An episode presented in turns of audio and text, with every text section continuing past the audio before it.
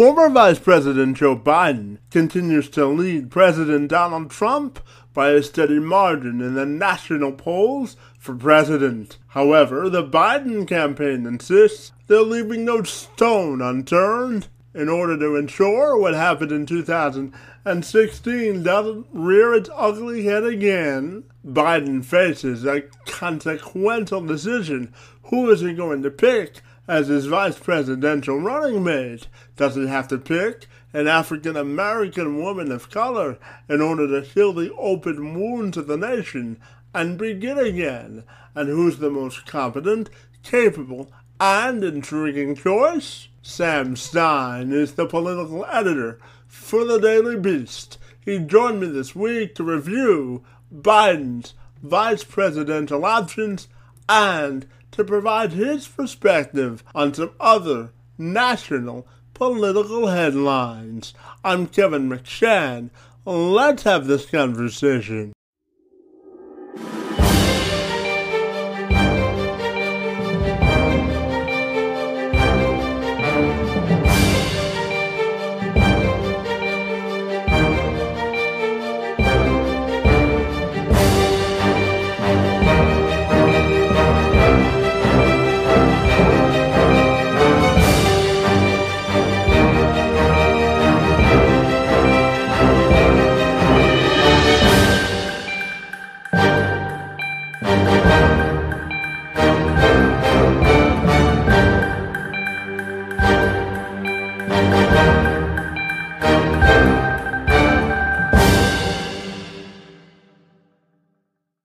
So, Sam, uh, when we look at uh, uh, the upcoming election from the coronavirus pandemic to the economy to the civil unrest that's currently going on, on around the country, there will be certainly a lot of issues on the minds of voters uh, this November. So, I'm wondering if, if I can start you off with which one of those three issues do you think will be uh, most pre- prevalent on the minds of voters uh, this uh, November as they head to the polls? That's a great question. Um, it's tough to know uh, what people will be talking about in you know four months' time, let alone four days. Um, but if you look at um, the trajectory of how the United States is handling the coronavirus pandemic, it does not give one a lot of confidence that this issue is going to go away as much as everyone wishes it would just go away. Uh, we have, um, we are in the midst of experiencing a fairly scary uh, uptick in cases in almost all the states across our country, but most predominantly in the south and southwest. We don't have much political will remaining to lock everyone back up in their homes so that we can stop the spread of this virus, which means that this will likely continue to spread in our communities. And this will only likely grow worse as the fall comes because people will head back indoors uh, where the virus spreads more easily. And so, what you, if you have a crystal ball, uh, all this means is it's shaping up for a situation where right around election time, we will be still in the midst of this pandemic with the potential for things to be on the uptick.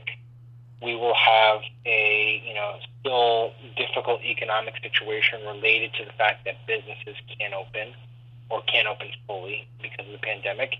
And whilst kids may be going back to school in our country, there's a strong likelihood that the schools themselves will have to either shut down because of virus scares or that they will have to do more remote learning. So basically massive disruptions in the daily lives of voters right before election day, which means that I think, to answer your question, I think coronavirus will likely play the biggest role um, heading into the heading into November and at the top of voters' minds. Do you think that uh, um, the lack of a national response will hurt the pres- president come election day? Yes. Um, I mean, it's already hurting him right now uh, by any conceivable metric. Um, his approval ratings for the handling of the coronavirus pandemic have gone consistently lower and lower. Um, now, there is always a portion of this country that is completely committed to Donald Trump and will stick with him through a lot of this, if not all of this. And they can um, rationalize his response and they can point to things that they say uh, paint his response in a positive light.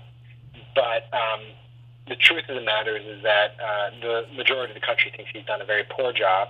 Uh, they've been turned off by how he's handled it, and they look at sort of the top line statistics and they say the United States is faring as bad, if not worse, than any other country in the world at this, uh, and leadership starts at the top, and Donald Trump's at the top. And uh, uh, turning to Joe Biden, I'm just wondering your thoughts on uh, the uh, process to pick his vice president. Certainly, there's been a lot of groundswell to pick an African American woman. He said he's going to pick a woman as his running mate. I'm just wondering, do you believe that he has to pick a, a, a African American uh, woman to uh, help uh, sort of heal the open wounds of the nation at this point? It's it's a that's a really good question. You know, I think it, the easy answer would be yes. Uh, that you know it would it would make a it would be an incredible symbol uh, and a nod to the African American community if there was a uh, African American running mate. I think the more complicated answer is that it might not matter as much as people think. Um, if you look at public opinion surveys of African American voters, while they may be sentimentally attached to the notion, they're not going to not vote if the nominee for vice president is white. Um, Joe Biden has promised to pick a female vice president. He also has promised to pick an African American woman for a seat on the Supreme Court if a vacancy opens up. And it's almost certain that a vacancy will open up if he is elected. So he's made these nods already. I think he's earned some kudos for it.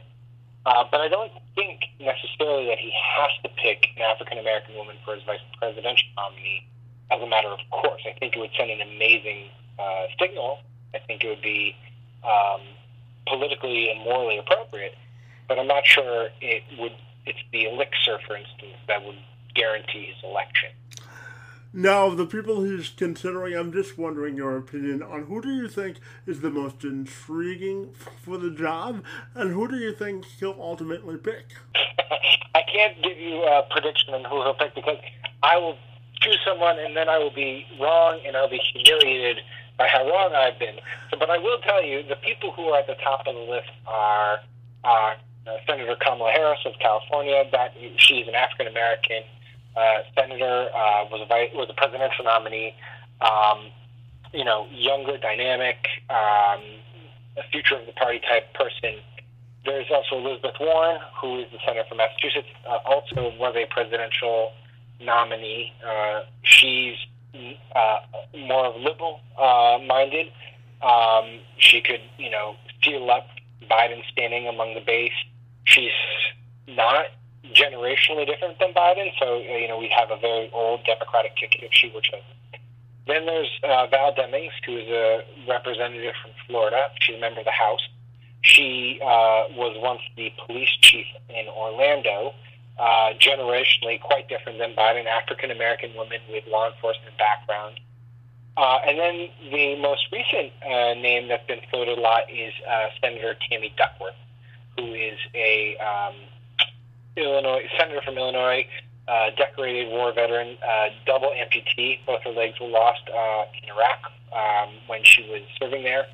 Uh, and she is a minority. She's uh, her nationality is Thai, and she has an impressive resume in addition to being, you know, the United States senator. So, you know, all these people have great attributes that they can bring to the ticket.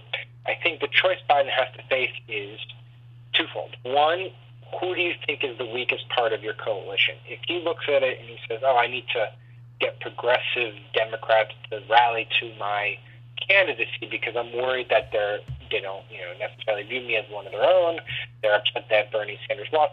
Then he might be inclined to choose Elizabeth Warren.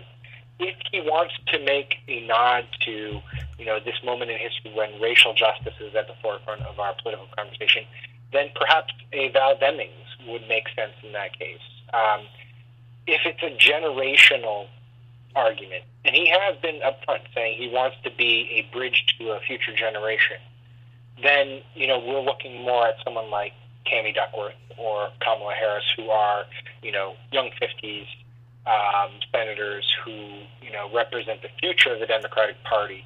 Um, compared to, let's say, a Warren or a Biden. Now, uh, do you think a Biden's empathetic nature will help him at all draw voters in November because I think when you look at this election, it's a choice between the status quo and keeping things the same versus trying to uh, bridge the uh, narrative because as we've seen President Trump isn't exactly the most empathetic person in the world so I, am just wondering do you think uh, empathy will help uh, Joe Biden in uh, November? Uh, another really good question. Um, it's funny because um, when Barack Obama was president um, he was quoted as saying uh, that he wanted a Supreme Court justice who was empathetic. And his opponents, Obama's opponents, used that against him uh, as uh, saying, we don't need, you know, people in that position to be empathetic. We need them to understand the law and, ap- and, and apply it. Um, so empathy has been used as uh, a, bad thing in politics before. I think we're in a vastly different place now. Um, my general theory is that uh, elections like this tend to be uh, reactive to what is going on in the current moment. And by that I mean that people gravitate towards someone who is the polar opposite of the person in power. And so part of the reason I think Donald Trump was elected in the first place is that he represented a complete break and change from Barack Obama.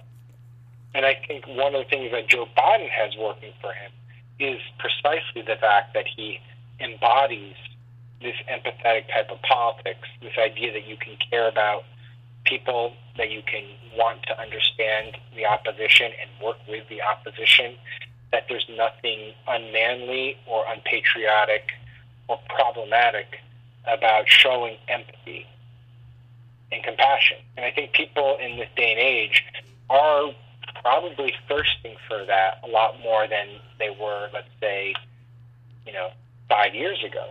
And so I do think it is an advantage to uh, Biden, and I think his team understands that because they constantly emphasize that he has that he has an empathetic streak in all of their advertisements and all of the arguments that they make against Trump. So I think they view it as an advantage too. Now, as you and I both know that seniors will vote in large numbers in this election, so I'm wondering your thoughts on uh, the way that the president has sort of uh, treated that demographic and whether it'll cost him uh, uh come election day in November. You said seniors, right? Seniors, that's correct, yeah. Yeah.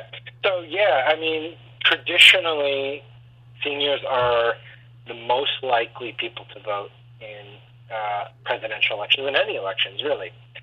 And more often than not, but not all the time, they lean Republican. Uh, in this case, um, what we've seen is a real gravitation away from Trump uh, among the older voter demographic. Uh, and people are trying to figure out exactly why that is the case. Um, one of the explanations is simply that his handling of the coronavirus pandemic has been, you know, particularly problematic for older generations who are much more likely to have severe consequences from contracting the disease. And they look at this and they say, well, you know, why should we support someone who couldn't protect us? It's a visceral reaction to Trump. I also think he has a style of politics that um, is not necessarily, you know, comfortable for that demographic. It might be for, you know, younger seniors, uh, the 50 to 65 range. But I think over that age, people are sort of, you know, find it all very peculiar that there's a president who can't, can't seem to stop tweeting uh, and engaging in culture wars and, uh, you know, calling, you know, uh, his his opponents any number of sort of vicious nicknames. And I find they probably find that a little bit off-putting. And then the last thing is that Joe Biden is just sort of like, you know, an easy person to latch on to in that sense. He's not, you know, first of all, he's old. He's 77 years old.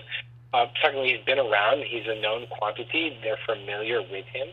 Uh, thirdly, and I don't think this can be, you know, dismissed, is he's a white male. And in a country that has obvious issues with race, but also uh, has had a history of, you know, issues electing female candidates, this is a vessel that they're comfortable with. And then finally, he's not a radical uh, like the Trump campaign wants to portray him to be. Uh, he's, you know, he's an established guy whose centrist politics uh, aren't off-putting for seniors uh, like uh, Bernie Sanders may have been. So, you know, all those make it easy for them to cross over and abandon Trump. And I think if you know if Trump is to go on and lose uh, the election, it's probably going to be because he bled support from seniors over these summer months. Now, uh, just to follow up on that, assume, assuming uh, Trump loses in November, how do you think um, his president presidency will ultimately be uh, defined? Uh, man, I don't know. It's it's really tough to say. A lot of it obviously depends on where we are uh, in the stage of fighting the coronavirus pandemic and the accompanying damage to the economy that it causes. Um, you know, from a legacy standpoint, there's Trump doesn't. You know, Trump's main legacy will be that he reshaped the courts in America. He's he's uh, gotten uh, 200 uh, largely conservative, those are exclusively conservative judges uh, confirmed to positions in this country. So that legacy will be with America for decades to come. And, you know, you cannot just simply dismiss that. Uh, uh, at the same time, I think it's fair to say that his the policies he's pursued and enacted have largely come up short. Uh, we, you know, much of what he's done has been through executive orders which are basically presidential directives that can be reversed by his predecessors, uh, or sorry, his successors. Um, so there's not much, you know, permanency to that. And I think, you know, people will look back and say, wow, he over, he presided over, you know, just a completely botched response to a global pandemic that resulted in, you know, we're at 130,000 right now in America dead.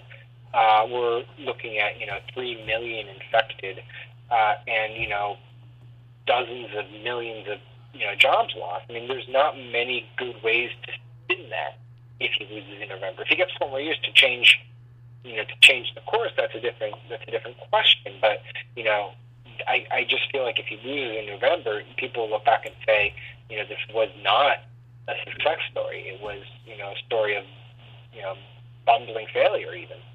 Yeah, I've got two more questions for you, and then uh, sure. the first one has to do. We saw that uh, the vice president held a news conference yesterday announcing the Trump administration's desire to reopen schools. I'm just wondering uh, your thoughts on uh, that debate uh, and having kids back in the classroom. And I know you have children uh, as well, so I'm wondering your thoughts on how Americans will perceive the need to get their kids back into school uh, uh, uh, versus uh, keeping them safe as well. Yeah, I mean, I have I have a seven month old who's not going to school anytime soon, uh, but I also have a three and a half year old who is in pre kindergarten, and um, you know, I, obviously this affects me on a personal level, um, like anyone who has kids, and you know, what's frustrating, I, I suppose, about this is that this is a this is a issue with incredible complexities and emotional baggage. You know, speaking as a as a human being and not a reporter here, um, you know, I'm conflicted about this. I want my son to, you know, get the benefits of, you know, that come with pre-kindergarten. You know, whether it's educational or social, or just being around, you know, people who are his age uh, to, you know, learn the things that he needs to learn about interaction. I want all that. At the same time, I, I recognize that there's risk involved in this, not just for my kid, um, but for the teachers who have to be there, for the staff at the school, uh, and you know, for you know anyone who gets around these kids who could be vectors for the disease. So, with that as a backdrop, it's interesting to see this distilled into this incredible sort of debate about absolutely either you are for closing the schools or you're for putting them completely open. And that's what Trump has done. He said, we're either going to open the schools entirely or we're not going to do it at all. And I just find that that's a debate that is a fake debate. I mean, there's got to be ways to do this, you know, with some nuance.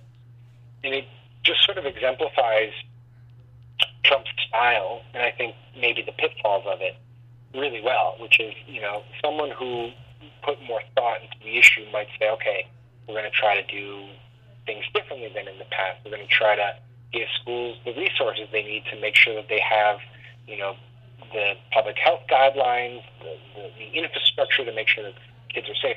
Trump doesn't think like that. He wants people to just go back to school and then, you know, incur the risk. And I think, you know, parents across the country probably look at this and say, that doesn't make me totally comfortable, and I wish he wouldn't push so hard. Yeah, my final question for you is I'm just wondering um, if you can define for me this uh, current time politically in America and how uh, we should perceive it at this time. It's a really difficult time in America. Um, I remember being around during um, Hurricane Katrina in 2005. Um, this was when the Iraq, pre- you know, the Iraq War was going poorly, and then we had one of America's great cities, you know, submerged in floodwater uh, with people dying and the government unable to help them. And I thought back then that was a really dark time in American history. I remember reporting as our stock market collapsed in September of 2007 amid this presidential contest. People were losing their life savings. Uh, it, you know, it felt like bottomless almost um, in terms of the economy. That was a dark time too. And I could, you know, this I feel like is comparable in terms of its, you know, in terms of just sort of the, the, the darkness of the moment we're in, where it feels like we are all just sort of stuck in the system in which we don't know how we're going to emerge from this pandemic without severe human damage. And not just in the, in the immediate term, but in the long term too. I mean, people are going to lose, they've lost their jobs, they're going to lose struggling, uh, they're going to have to risk uh, their personal health. We're going to have educational issues that stem from this. Um, and it just doesn't feel like our politics is up to the task right now. Um, and so yeah, being covering American politics right now is it's like a weird, weird, dark, compelling, uh, and emotional story um, that you know you, you're just sort of trying to figure out how to explain and wrap your head around. Um, I love it as a journalist. Don't get me wrong. Professionally, it's fascinating, but as a human being, you, and you can't separate the two. Sometimes as a human being, it's a little bit scary. Hey, Sam, we want to uh, take a few seconds to thank you for providing your insights and analysis on some uh, polit- political issues that are important to many of many Americans. I want to thank you for your time and have a great day. Okay. Thank you so much. I really appreciate the opportunity to come on the show.